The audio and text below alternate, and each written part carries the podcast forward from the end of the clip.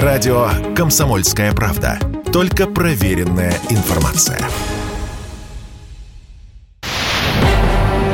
Прибалтика. История ненависти к России. Спецпроект. Часть первая. Самое начало следует отнести к временам Ливонской войны, к временам Ивана IV и Ивана Грозного. Николай Межевич, президент Российской ассоциации прибалтийских исследований. Дело в том, что завоевание территории современной Эстонии и Латвии осуществлялось достаточно быстро, так что местные племена даже не успели, в общем-то, ничего заметить, ничего предпринять. Из этих племен балтских сформировались затем латыши и из угрофинских эстонцы. И на какое-то время работал принцип одного хозяина. Одного, имеется в виду, что датчане ушли, пришли немцы, но не будущие латыши, не будущие эстонцы особой разницы в этом не видели. И вот тут какие-то с востока пришли люди, гоняют нас, гоняют наших немцев, штурмуют крепости, в которые мы отдаем своих невест и жен, продукты и напитки. Затем, после Ливонской войны, Северная война, Петр I, поражение Швеции, переход на сторону России немецко-шведской аристократии, которая в целом очень верно служила государям-императорам, вплоть до отречения последнего из них от престола, то есть когда факт личной преданности, ее личная клятва потомственная, да, она перестала действовать. Тогда они попытались создать свои квазигерманские государства на территории Прибалтики. Это не получилось, но вызвало дополнительный этнокультурный стресс у эстонцев и латышей. Противоречия между Россией белой и красной, между немцами и между англо-французскими союзниками сработали на формирование государственности Эстонии и Латвии. Было принято решение в качестве врага рассматривать русских. Это было такое консенсусное мнение, необходимое для объединения нации и государства. Ну и, в общем, это укладывалось в историческую традицию, да, когда немцы плохие, но как бы свои, подчиняться немцу можно, подчиняться шведу еще как бы лучше, потому что он почти свой, почти северный. Но русским нельзя. Это вот как бы не совсем правильно. Мы лучше, мы выше. Хотя, когда у нас был Пушкин, повторюсь, эстонцы и латыши жили в крепостном праве и были не только никем, но и ничем. Да? У них не было даже письменной традиции. Не было своей интеллигенции, не было своего купечества. Все это появилось к концу XIX века благодаря Петербургу, который никак не мог решить, на кого же делать ставку. На оззейских немцев, нашим, в общем, немецким царям, не чужим, да, или на эстонцев, которые в обмен обещали абсолютную лояльность России. Ну, понятно, что не всегда обещают всем все, дабы эти обещания не сдержать. В 2014 году эстонцы и латыши весело писали доносы на немцев, на оздейскую аристократию, которая еще жила здесь в приличном количестве. Писали донос в нашу полицию, так сказать, имперскую. Ну, а когда немцы занимали те или иные земли, ну, например, Ригу, тут же начинали писать доносы немцам на русских и на спрятавшихся сотрудников русской полиции. В общем, это такая идеология, ну, даже не идеология, многочестие, практика нашим-вашим за копейку спляшем. Но она, в общем-то, приводила к успеху, да. В результате Эстония, Латвия, как, впрочем, и Литва, но у Литвы немножко иная история, сейчас вступают в новый период своего существования, вероятно, последний, но именно последний из-за того, что вот эта вот русофобия все-таки собирается убить эти государства. Ну, вы знаете, я не стал бы говорить о том, что в странах Прибалтики существует тотальная ненависть к русским и ко всему русскому. Это тоже передергивание. Евгений Спицын, историк. Отношения нации чаще всего проецируются через представителей так называемой национальной культуры, и, во-вторых, через политических и государственных деятелей. А вот здесь, да, действительно существует стойкая русофобия. Когда это все зародилось?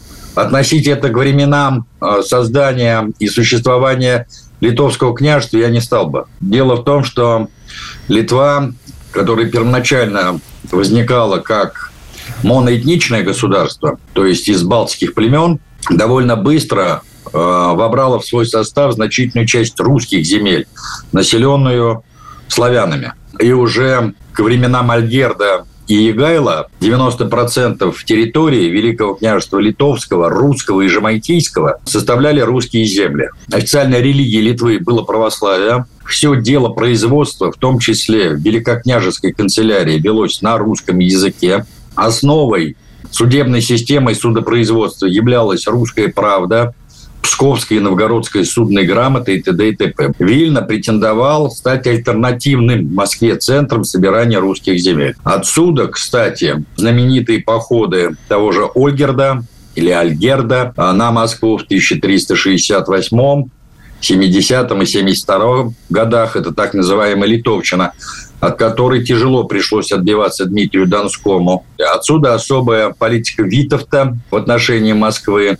После смерти Дмитрия Донского, который очень опасался гегемонистских планов Витовта, все-таки он сумел поженить свою дочь Софью на сыне Дмитрия Донского, великом князе Василии, будущем Василии I. И через Софью он оказывал довольно активное влияние на политику Москвы. И вообще получается, что его преемник на престоле Василий II, Василий Темный, это был, собственно говоря, внук самого Витовта. Но после поражения на Ворскле в 1399 году вот этим гегемонистским планом Витовта сделать из Литвы или из Вильна альтернативный центр окончательно рухнул. А вот когда начинается жесткое противостояние Москвы и Литвы, это уже времена Ивана III, Василия III и Ивана Грозного. То есть это последняя четверть XV века и практически весь XVI век. Потому что именно тогда начинаются так называемые порубежные войны.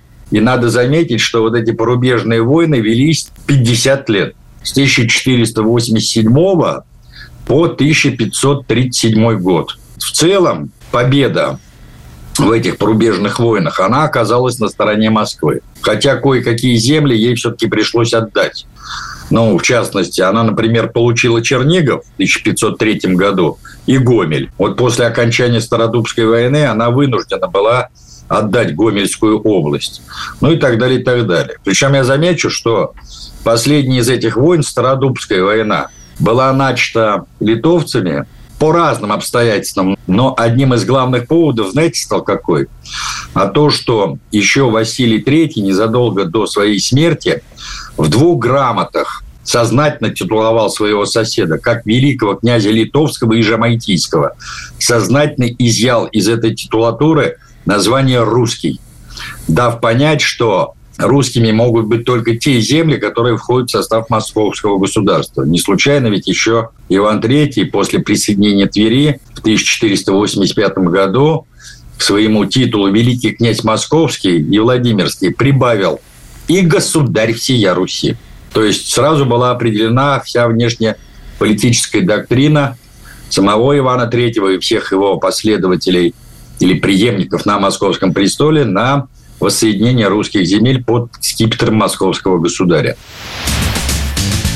Суть всей ситуации заключается в том, что мы всегда прибалтов рассматриваем всех вместе, втроем. А у них несколько разная история. Константин Залесский, историк Третьего рейха. У Литвы, у Великого княжества Литовского, у него история достаточно древняя.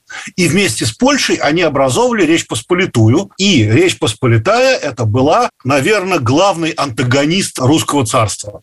Потому что это был вот тот самый форпост цивилизованного мира на варварском Востоке. И вот в этом примерно направлении все это и действовало. Ну и уже потом, когда Речь Посполитая, естественно, развалилась, то литовские земли отошли к Российской империи. А что касается латышских территорий и эстонских территорий, то там никогда, в общем, никакого государства не было. Литва, соответственно, Лифляндия, Курляндия, Эстляндия – это все контролировалось немцами. Ну, скажем, благородным немецким рыцарством. И когда эти территории при Петре как раз первым были присоединены к Российской империи, это было не завоевание латышского государства или эстонского государства. Это были шведские владения на тот момент, или это была Курляндия, то есть это были немецкие владения. Они были присоединены к Российской империи. Российская империя, она всегда последовательно поступала следующим образом. Она инкорпорировала местные элиты в свою элиту. Знаменитые фамилии там Тышкевичи, Агинские и прочие, ну, в основном польские, конечно, или польско-литовские, они были инкорпорированы в состав российской элиты. Появился даже такой термин, как назывался «оздейское дворянство». Это были немцы. Латыши и эстонцы, они никогда, в общем, своей какой-то самостоятельности-то и не имели. Мало того, у них даже собственная элита была немецкая. Немецкое рыцарство просуществовало в Прибалтике до 1918 года вполне благополучно. Причем в ряде случаев там как раз были вот эти вот самые идеи дранкнахлостен, когда оздейские бароны выдвигали идею, что нужно вообще всех местных латышей и эстонцев просто в ничтожество привести, а на их место завести немцев. Не очень удалось у них это, но такие идеи были. Вот и что касается Литвы, то там, в принципе, примерно то же самое. Ну, в Литве там были свои особенности. А литовцы – это как раз больше славянский народ. Ну, эстонцы угро-финский, латыши в свое время нацисты считали латышей, в принципе, достойных онемечивания. А вот литовцев не считали такими. Продолжение через несколько минут. Прибалтика. История ненависти к России. Спецпроект. Часть вторая. Как известно, Прибалтика после всех исторических пертурбаций вошла уже в состав Российской империи по итогам нескольких важных внешнеполитических событий. Евгений Спицын, историк. То, что касается Эстляндии или Эстонии и части Лифляндии или Литвы, они вошли в состав Московского царства, затем Российской империи еще по итогам Северной войны 1700-1721 года по условиям Ништадтского договора. Причем я замечу, что за эти земли, которые тогда принадлежали шведской короне, мы заплатили звонкой монетой 2 миллиона ефимков. Это довольно внушительная сумма была по тем временам. Затем уже при Екатерине II, а в результате 3 разделов Речи Посполитой, в состав российского государства вошла и южная часть современной Латвии, Курляндия, где существовало формально независимое Курляндское герцогство еще с XVI века, а также этническая часть Литвы, литовского государства, помимо Белоруссии и помимо части польских земель. Но надо сказать, что к тому времени местное население, оно уже довольно прочно с молоком матери впитало, ну, не любовь, что ли, к соседней России по разным обстоятельствам. То есть это вот истоки исторических обоснований вот этой нелюбви. В Российской империи как таковой не существовало деления по национальному принципу. Константин Залесский, историк Третьего рейха. В составе Российской империи прибалтийские территории, так сказать, оздейские губернии, они жили, сложно говорить, лучше-хуже, но у них было свое законодательство, несколько отличное от законодательства Российской империи. У них крестьяне находились, с одной стороны, в большей зависимости от оздейских баронов, с другой стороны, у них было послабее крепостное право. Для них принимались целый ряд законов по регулированию, ну, взаимоотношений между различными слоями, сословиями, принимались, скажем так, быстрее, чем на территории великорусских губерний. А у них были свои особенности по внутреннему управлению. То есть там были магистраты, были и особые дворянские учреждения. В общем и целом у них сохранялась определенная самобытность, но самобытность, опять-таки, касающаяся скорее не населения широкого, а привилегированных сословий. Тем более, что Прибалтика, она была прежде всего протестантская, а в Литве были значительно сильные католические настроения. Поэтому какого-то такого выделения латышей, литовцев, эстонцев, в общем, на таком государственном уровне особо-то и не было. Самоидентификацией занималась национальная интеллигенция, которая начала там потихоньку появляться к концу XIX века, причем вот именно национальная, то есть та, которая фрондировала и говорила, что она вот и к полякам, и к немцам ничего общего не имеет. То есть такое зарождение национального чувства началось. Причем надо отметить, что вот это вот зарождение национального чувства в общем и целом в Прибалтиках при Российской империи во время Первой мировой войны выразилось в выступление в поддержку Российской империи. То есть вот те же самые созданные латышские стрелковые батальоны, они как бы были инкорпорированы в состав российской армии с тем, что депутаты Государственной Думы от этих прибалтийских губерний, они как раз выступали, что вот давайте создадим национальные части, тем самым покажем, что прибалты, значит, они входят в семью народов Российской империи и должны за это получить определенный кусочек автономии, потому как они все-таки где-то на Западе находятся. Все это в основном находилось в головах элит этих губерний, потому как основное население, в общем, пребывало, как это, во мраке темноты. Еще одним из важных истоков ненависти, например, литовцев к москалям, а именно так стали называть жителей Московии или к московитам, стала, естественно, политика Польши по окатоличиванию местной знати. Евгений Спицын, историк.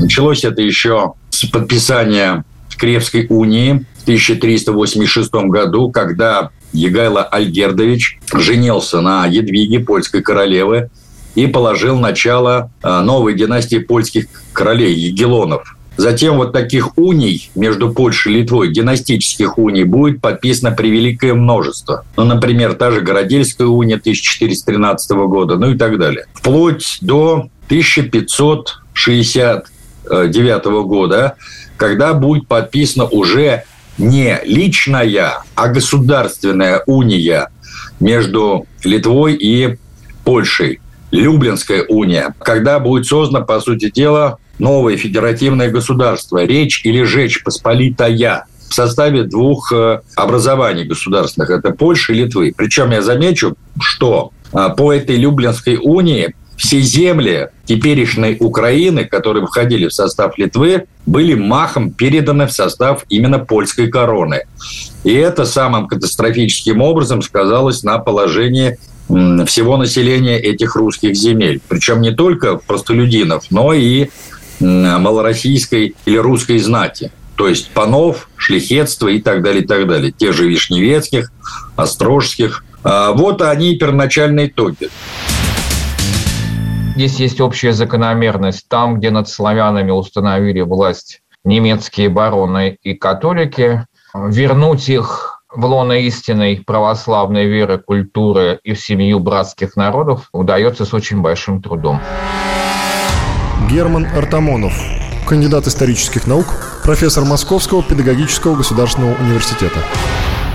Вообще история взаимоотношений славян, славянского мира, балтского мира и угро-финского мира, она имеет около 3000 лет. И надо сказать, что большую протяженность этого времени, вот из этих 3000 лет, практически 2500 лет, мы жили в мире, в добрососедстве и в таком эффективном взаимодействии, очень разнообразном и очень разнохарактерном, экономическом, ну вообще соседском взаимодействии. А это наши ближайшие соседи, это выход к Балтике, в зоне расселения славян, вообще славянского мира. Но когда этот регион оказался влиянием западноевропейского цивилизации, вот здесь появились сложности у России, поскольку мы получили не союзника, а геополитического противника, в первую очередь страны Запада. Отсюда исходила постоянная внешнеполитическая угроза. Почему мы так стремимся к Балтике? Это, собственно говоря, торговля никогда не играла существенной роли в структуре экономики России, потому что натуральная аграрная страна. Но этот выход и к Черному, и к Балтийскому морям был в первую очередь поставлен как национально-государственная задача для обеспечения просто внешнеполитической безопасности. Историю нашу как бы даже на уровне школьного курса достаточно понимать, да, начиная вот 13 век. Цивилизация подвергается страшнейшему монгольскому разорению, страшнейшему, несопоставимому ни с чем. Это катастрофа. В этот же самый момент, когда Батый громит Киев, на Русь приходят католические государства, в начале шведы, а в 1242 году крестоносцы, орден Тевтонский, и, соответственно, дальнейшая история наша, вот взаимодействие с этим регионом, это защита рубежей наших, в первую очередь. Это основное содержание дальнейшего взаимоотношения с Прибалтикой вот последующей эпохи. Вроде бы проблема должна была решиться с Петра Великого, да, который вроде бы как обеспечил выход России к Балтике, закрепил наше господство в этом регионе, вроде бы как мы считаем. Но при этом мы забываем, что Петр-то при этом власть немецких баронов сохранил полностью. Ни одного из них не тронул, ни одно поместье немецкое на этой территории не было конфисковано. Более того, немецкие бароны обступили трон Петербурга. Мы их не только не тронули, их владения, так мы еще им стали раздавать поместья здесь, в центральной России. И не случайно у нас весь 18-19 век господствующий просвещенный класс предпочитает говорить на французском, на немецком, да на каком угодно, только не на русском языке. И первый дворянин, который не побоялся говорить на языке своих крепостных, мы его называем сегодня создателем русского языка. Александр Сергеевич Пушкин. Первая мировая война дошла до территории Прибалтики. То есть немцы там оказались. Константин Залесский, историк Третьего рейха. Когда Российская империя зашаталась и начала рушиться довольно стремительными темпами, то в Прибалтике вот то самое тяготение как протестантского народа или католического к Западу, оно начало разыгрываться с большой силой рядом политиков. Во-первых, на этой территории находились немецкие войска, которые сразу же начали очень активную игру. Причем игра эта заключалась в том, чтобы на территории Прибалтики создать либо вообще одно прибалтийское герцогство, либо наколотить там 3 герцогства. Эта идея была очень хорошо воспринята кайзером Вильгельмом, потому как на пост великого герцога прибалтийского должен был выдвинуться его брат Генрих, младший брат, гросс-адмирал. И там стали активно действовать немецкие силы, та самая дивизия Рюдигера фон дер Гольца, так называемая «железная дивизия», Балтийский ландвер святейшего князя Ливина и еще целый ряд добровольческих формирований, добровольческих корпусов, которые занимались в том числе тем, что ставили правительство в той же Литве, там Ниедра был поставлен, в Латвии. То есть они начали очень активно вмешиваться. И вот здесь Германия войну проиграла в ноябре 1918 года. И ее заставили вывести войска. И вот здесь на первый план начала выдвигаться вот та самая национальная элита, которая потихонечку начала создаться в конце 19 века. Продолжение через несколько минут. Прибалтика. История ненависти к России. Спецпроект. Часть 3. В ходе Первой мировой войны в рамках Российской империи Прибалтика была оккупирована немцами. Евгений Спицын, историк. Они предприняли шаги, реальные шаги по формальной независимости этих территорий, создание на их территории даже отдельных королевств. Ну, понятно, что на престоле в этих королевствах должны были сидеть представители германского правящего дома при прямом протекторате Германии. Но этим планам был положен конец с разгромом кайзеровской Германии и ее капитуляции. В результате на территории Прибалтики вспыхнула гражданская война между белыми и красными, в которой поучаствовали и интервенты. У нас сейчас мало кто помнит об этом, но первый союз между советскими республиками, который был заключен в 1900 19 году подписывали не только РСФСР и Украина, но и Литва, и Латвия. Другое дело, что по окончанию гражданской войны эти территории пришлось отдать. То есть у нас не хватило силенок закрепиться там и провозгласить окончательно и бесповоротно советскую власть. И в результате на территории Прибалтики возникло формально 3 независимых государства,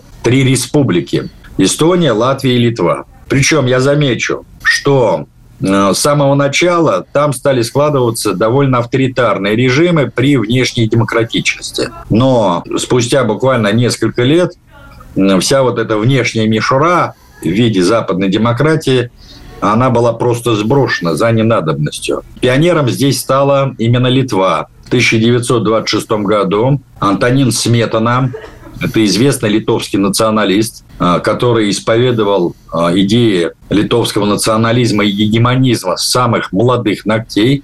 Он стал президентом Литвы и фактически сразу совершил государственный переворот, военный переворот, в результате которого были ликвидированы все политические партии, свобода печатей, собрания, шествий, демонстраций.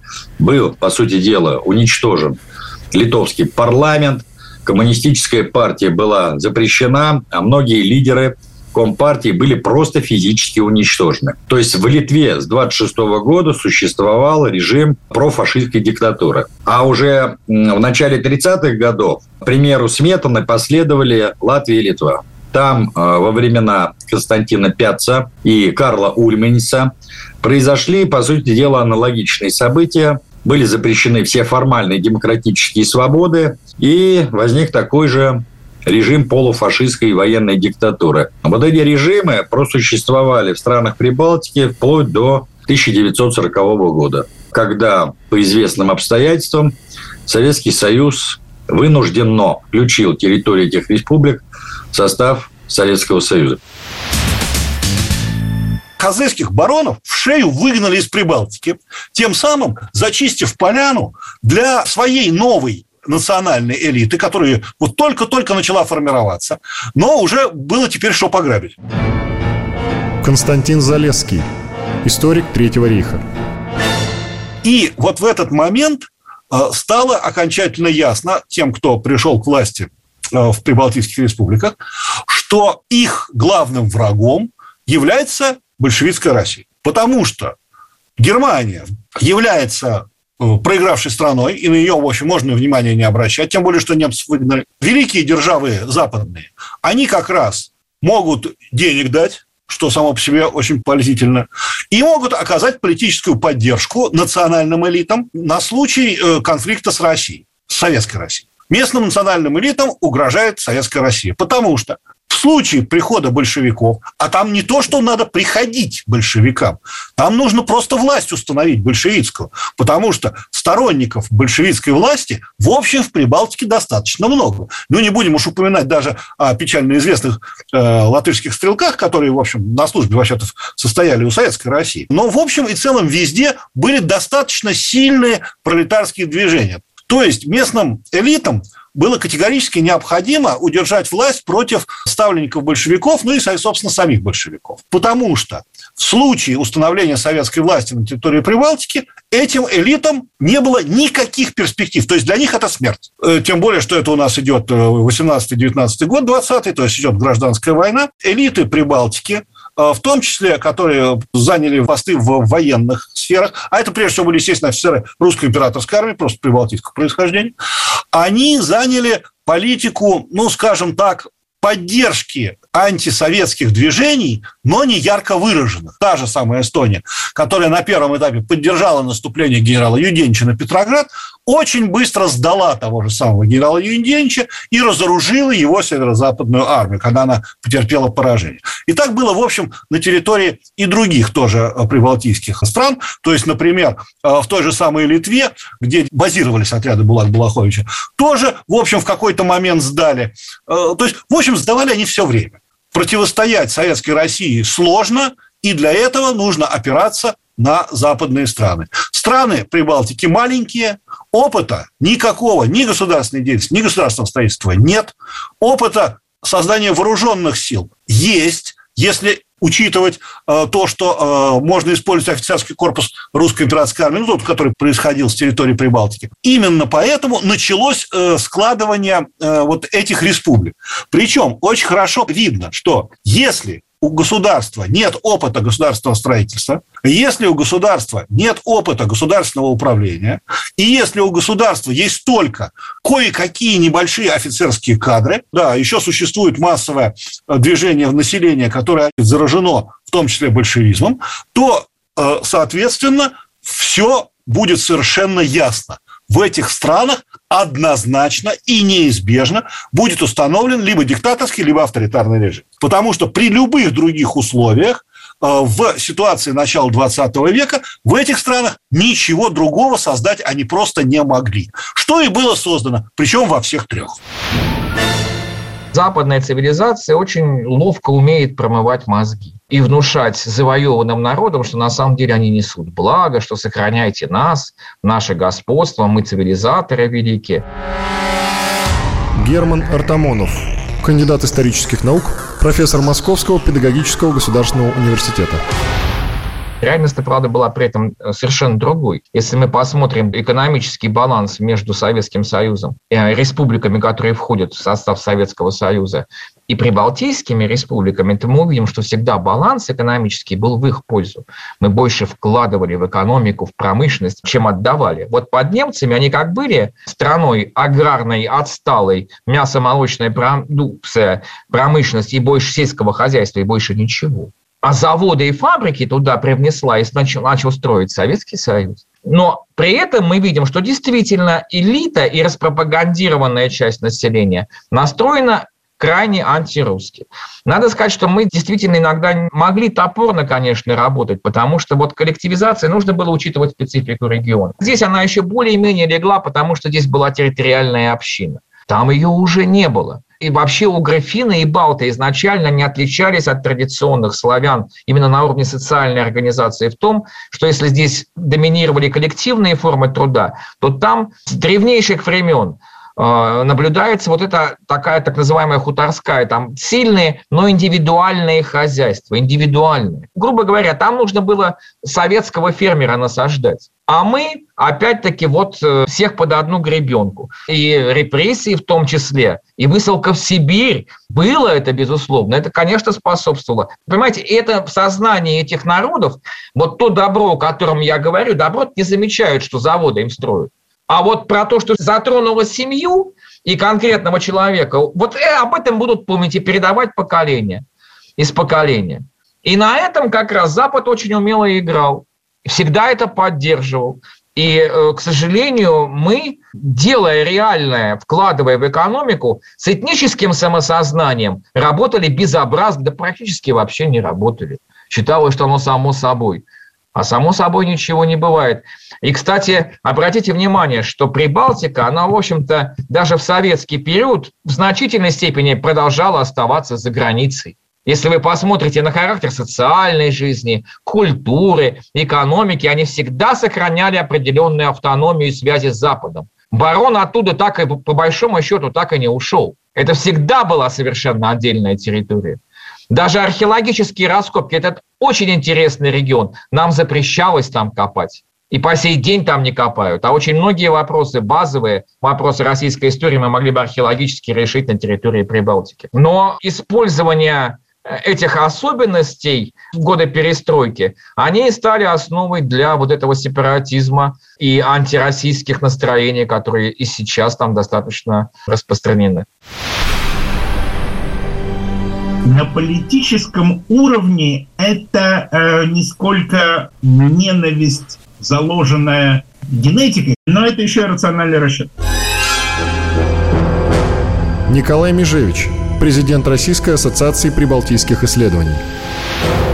Сегодня выгодно бить Россию, критиковать Россию, преследовать граждан России. Это выгодно. Как говорили в книге «Крестный отец», ничего личного, только бизнес.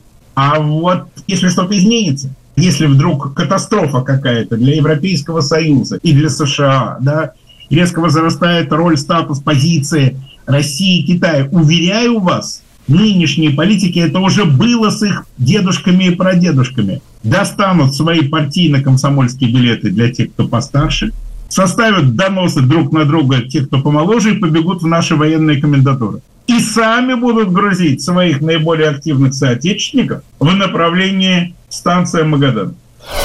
Продолжение через несколько минут. Прибалтика. История ненависти к России. Спецпроект. Часть 4.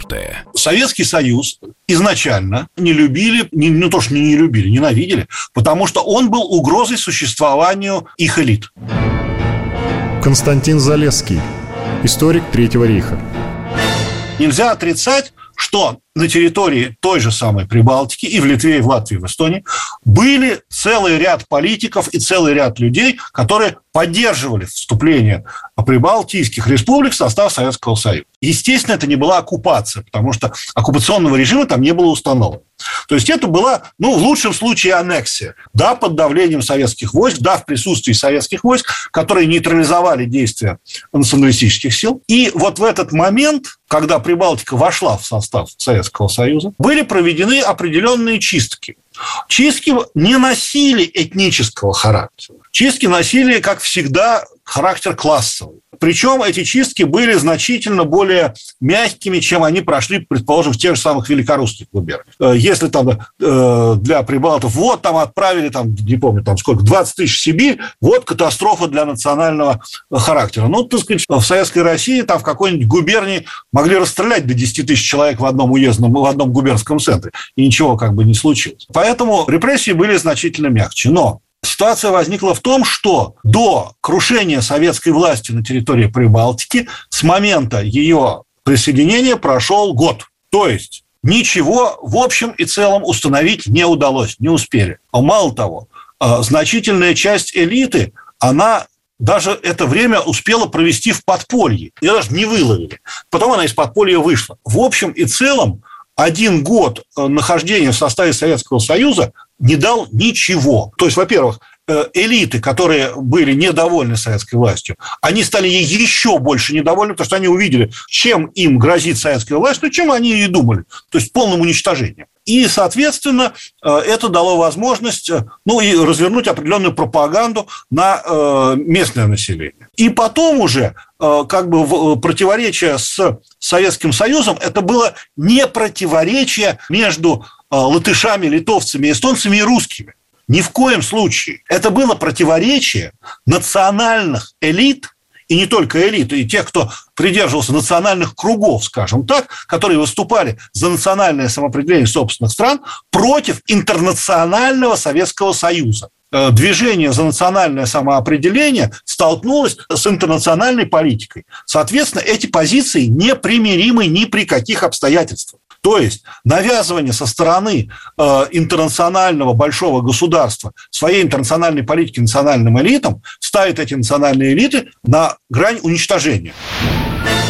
Когда распадался Советский Союз, то практически во всех бывших союзных республиках к власти приходили откровенно националистические круги, если не сказать фашистские, и режимы там утверждались с антирусской направленностью. Герман Артамонов, кандидат исторических наук, профессор Московского педагогического государственного университета. Всегда можно было обосновать сепаратистские настроения в том, что этнические особенности республики и народов ее населяют, они нивелируются. Везде русский язык, везде насаждается русская культура, а местная не развивается. Хотя в Прибалтике, кстати, всегда это было совершенно иначе. Наконец, всегда можно было сказать, что Россия используют эти регионы в своих интересах, национальные, местные интересы не соблюдаются, а экономика этих стран грабится в пользу большого брата. Реальность была другая, но играть на этих настроениях всегда было можно. И в этот период они оказались очень востребованы. Наконец, соблазняли достижениями и уровнем жизни стран Западной Европы. Ведь люди как рассуждали, обыватели, что вот тот уровень высочайших социальных гарантий, который давал Советский Союз, а там в 70-е, 80-е годы в мире не было государства с таким высоким уровнем социальной защищенности населения. И с этим просто глупо спорить. Я не говорю о бесплатном здравоохранении, качественном. Я не говорю о бесплатном и для всех всеобщем, полном, законченном среднем образовании и так далее. Так вот, пролагалось как? Думалось, что вот этот уровень, он будет сохранен. А дальше появятся вот эти вот еще сверх, вот эти высокие уровни показателей жизни, которые характерны для стран Западной Европы. Примитивно говоря, мы все пересядем с «Жигулей» на «Мерседесы», в коттеджи переедем и прочее. И казалось, что это так близко, вот оно. И в каком-то смысле для вот этих маленьких стран Прибалтики вроде бы так и сбылось, они в еврозоне, у них Шенген, они защищены, кстати, от злого восточного соседа целым блоком НАТО во главе с Америкой и так далее. Но при этом какой там реально уровень социальной защищенности, я думаю, что он совершенно другой, он качественно ниже. Хотя, обратите внимание, при этом это европейская страна, в которой ее граждане поражены в правах. Такое было в 20 веке только в нацистской Германии. После принятия Нюрнбергских законов, где евреи объявлялись недочеловеками. Вот сегодня мы имеем то же самое в европейской цивилизованной стране, претендующей на то, что они вершины развития цивилизации. Я напомню, там русскоязычное население в правах поражено. Было второе еще обстоятельство. Дело в том, что в этих регионах сохраняются возникшие еще в глубочайшей древности традиции кровного родства. А там, где есть кровное родство, там люди в принципе исходят, что есть свой, есть чужой. И, соответственно, российский и русский элемент, он, в общем-то, в этом смысле чужой для них, объективно. Не обязательно враг, но чужой. И сыграть на этом, опять-таки, было достаточно легко, поэтому там и фашисты власть, поэтому там эсэсовцы нормально себе маршируют. Вы знаете, что по решению Нюрнбергского трибунала символика нацистской Германии запрещена, это уголовное преступление, оно должно преследоваться. А там, пожалуйста, открыто в форме эсэсовцев можно проходить в столицах этих европейских. Это вот эта двойная мораль западной цивилизации. Провозглашаем одно, а когда реальность другая, оказывается, все возможно.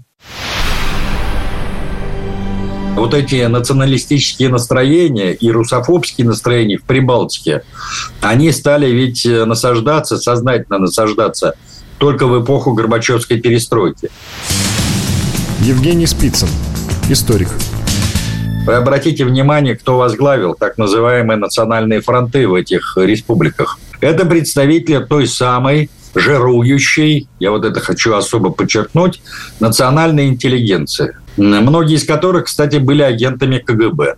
С другой стороны, надо понимать еще один важный факт. Никогда бы эти ребята не открыли рот и не возглавили бы эти народные фронты, если бы они не действовали напрямую по указке некоторых руководителей КГБ СССР. Ну и плюс надо иметь в виду, что эти ребята в конце 80-х годов, вот особенно начиная с 89-го года, уже не стеснялись получать открытую, по сути дела, помощь со стороны западных спецслужб. Вот сейчас достоверно установлено, что начиная с конца 89-го года и на протяжении всех вот этих лет до крушения Советского Союза американцы, по сути дела, в наглую, в открытую действовали на территории Прибалтики. И там было немало сотрудников Центрального разведуправления, которые работали под прикрытием соответствующих дипломатических структур.